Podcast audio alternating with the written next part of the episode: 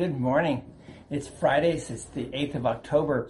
We're wrapping up our devotion this week. We started with Mark 10, going through verse 22, and then we're finishing up going all the way through verse 31. So sometimes we go from living our lives from one extreme to the other. We give into the, to, to the pool of fear on our lives and, and, and trying to find security and peace and all kinds of things outside of ourselves. We hoard our resources. We, resources. We try to find love and affirmation in places we need not go.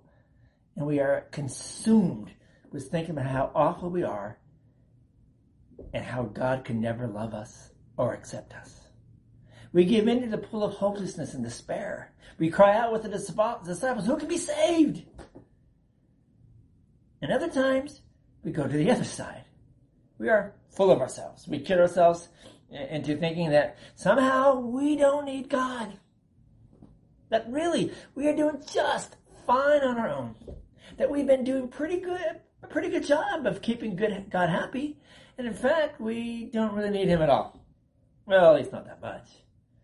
At least not as much as other people. We raise our voices with the rich man who said, Teacher, all these I have kept from my youth. As far as the devil is concerned, either side of the horse will do just fine. Either way, we are kept from seeing what is actually at the center of our lives and our salvation. What is at the center? Just look back there. That's why I keep all those up there. A reminder for me the cross. The place where Jesus made the camel fit through the eye of the needle.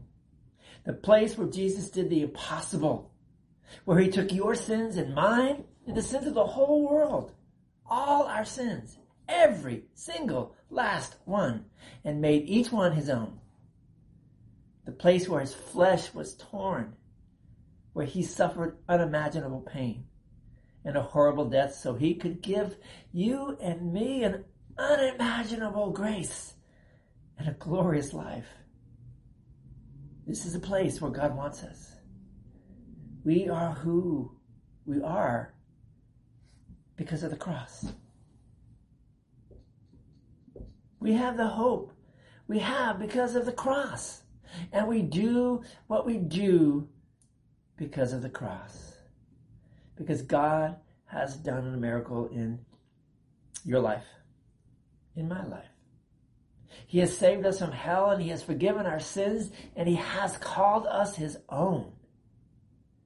This is where God, call, God calls us back to. Every time we let something tug off us off course.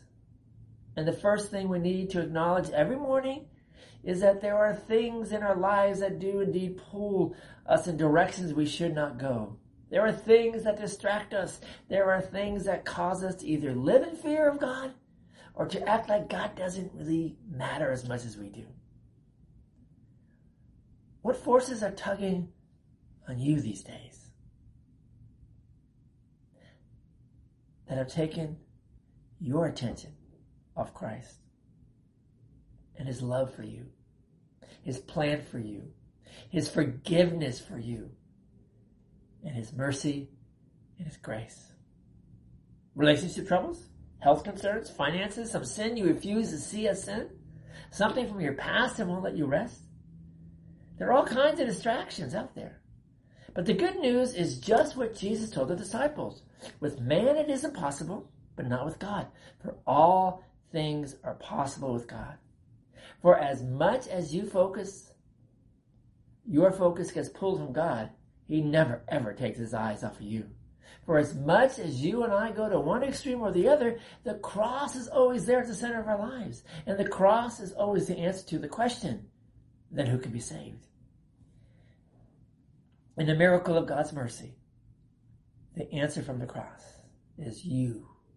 You can be saved, and in the blood of Christ, you are. Pray with me. Oh, Almighty God, you shower me with such grace.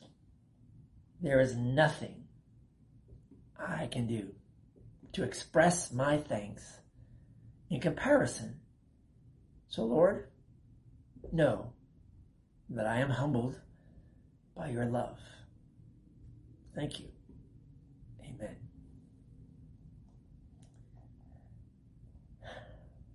I hope you're humbled by his love too. Because you were saved in the blood of Christ. That's the message today you need to bless somebody with. There's somebody out there you know, or maybe maybe they just need a reminder you know, things have been crazy and they've been struggling and, and they just can't get there.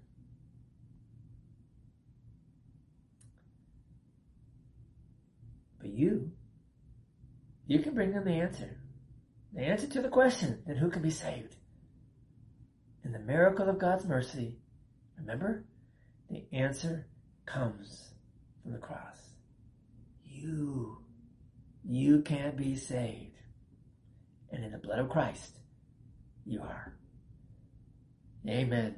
Go in peace, serve the Lord, bless someone today. Hope to see you over the weekend, either in person at Trinity or online. Uh, and uh, we'll talk to you later.